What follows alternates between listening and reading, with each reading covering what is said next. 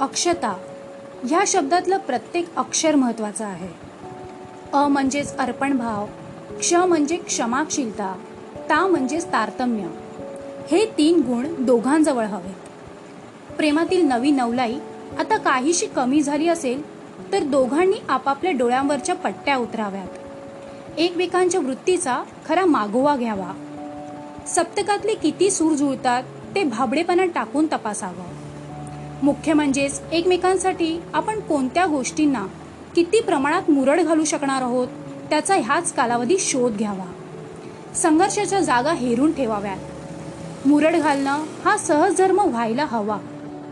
काट टाकली की साप जिकडे वळूनही बघत नाही इतक्या सहजतेने आपण एकमेकांसाठी काय टाकू शकतो त्याचं संशोधनच करायला हवं.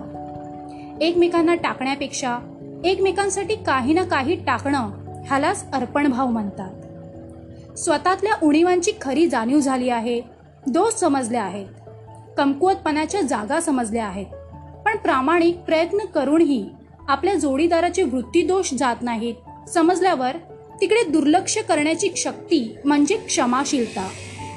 तरतम भाव न बाळगता घ्यायचं कसं आणि लढीवाळ हट्ट करून वसूल कधी करायचं वाकायचं कधी आणि कधी वाकवायला लावायचं स्थळ काळ स्थिती यांचं भान म्हणजेच तारतम्य.